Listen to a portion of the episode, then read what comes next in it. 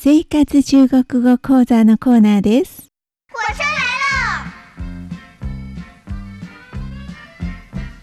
火车快飞，火车快飞，穿过高山，越过小溪，不知穿过几百里。快到家里，快到家里，快到家里，快到家里，妈妈见了真欢喜。火车快飞。暑い毎 日、皆さんいかがお過ごしでしょうか？日本語科の半宿文です。さて、この暑い毎日、皆さんはどのようにこの暑さをしのいでいらっしゃいますか？まあ、台湾の南部でしたらみんなは山の方に行ったりしてえこの暑さをしのぎますけれども台北市はそういうわけにはいかないですね。うん特に女性の方はよくデパートへ行くんです。そういう時は到百貨公司吹冷氣と言います。到百貨公司はえデパートへ行きますという意味ですね。それから吹冷氣吹きます。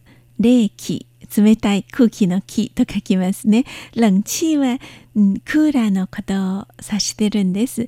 えークーラークーラーが吹くんじゃなくてこの「トレイ」っていうのはそれを楽しむという意味ですね。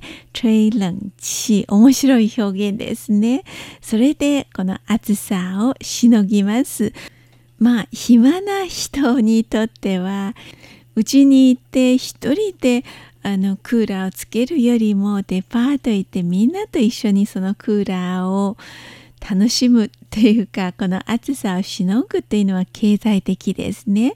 地球のためにもなりますから、うん、悪くないと思います。まあ物を買わなければいいですけれども買ったらクーラー帯を超えてしまうかもしれないです。はい今日の勉強のポイントはこの最初の文字。吹冷气の吹吹く吹きますという文字です。この文字がついた言葉、流行語、またその言葉の使い方などなどをたくさんご紹介していきたいと思います。改めて今日の最初の言葉をご紹介いたします。吹冷气、吹きます。冷たい空気の気と書きます。吹の発音は CHUI 吹建絶音有機音一声冷 LENG 三声です。气 QI 有機音四声です。吹冷气まあもちろんどこでも場所は限らないです。部屋の中にいるえーそしてクーラーをつける。そういう時は吹冷气と言います。うんこの文法はどう考えてもちょっとロジックに合わないですけれども中国語ではこのように使います。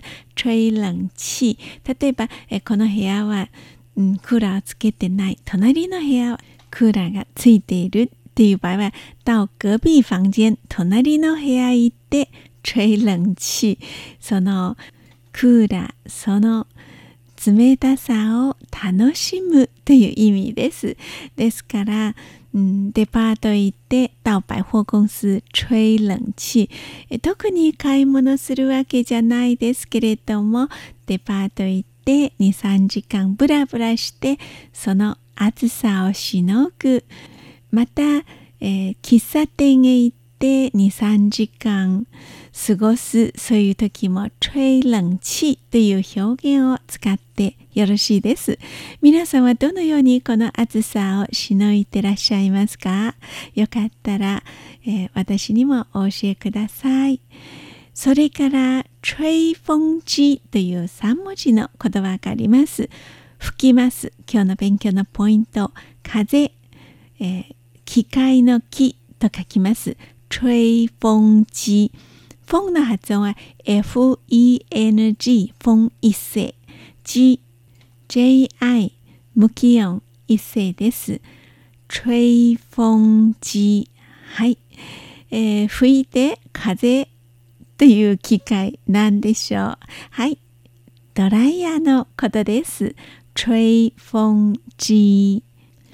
それから tray はまあ口を使っている時は吹きますね。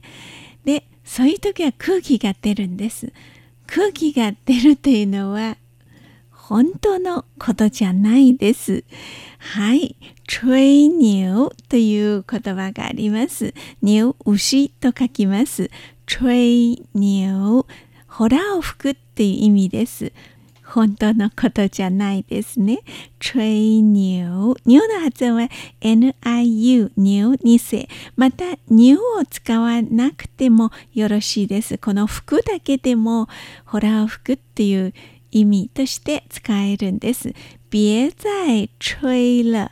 もうそれ以上嘘言わないでください。ホラー吹かないでください。そういう時は、別再吹了と言います。別、分別の別。選別の別という字を書きます。BIE、別、無気音2世。これは、ないでくださいという日本語の文型にあたります。再、再びという字を書きます。ZAI、再。無限絶音、無気音4世です。再び。そんなことしないでください。別在という意味ですね。はい。それから、吹。はい。この、えー、ほら吹く、嘘をつく、大げさを言うという意味ですね。吹了。完了の了と書きます。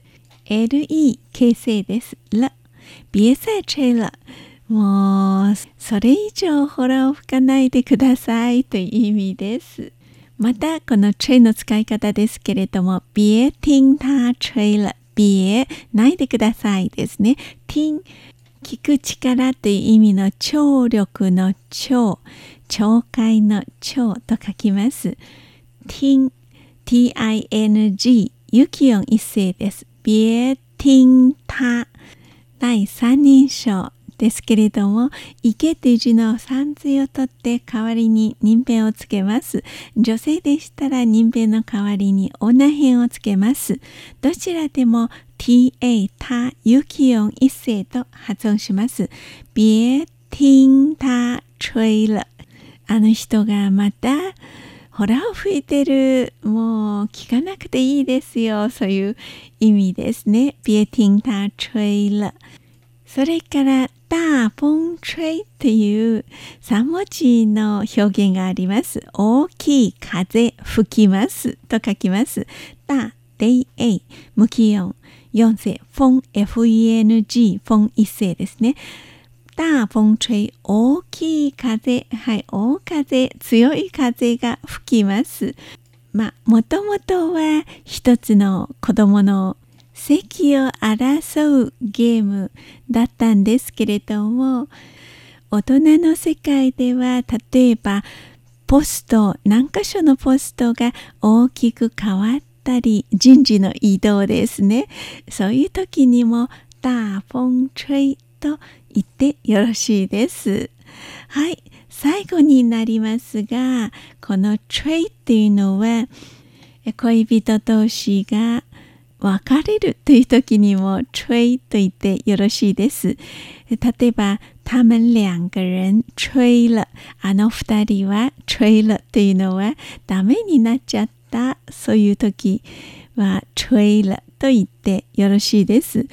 今の若者たちの間では、まあ、付き合って1週間でもうお祝いするんです。1週間間記念日、また、えー、2週間、また1ヶ月、こういうふうにお祝いするんです。それくらい恋が長く続かないとも捉えられるんです。ですので、別れるため两个人吹了という場合は、そんなに落ち込んでいない。すぐ立ち直るということも言えるんじゃないでしょうか。他们两个人吹了。また来週、担当は半宿文でした。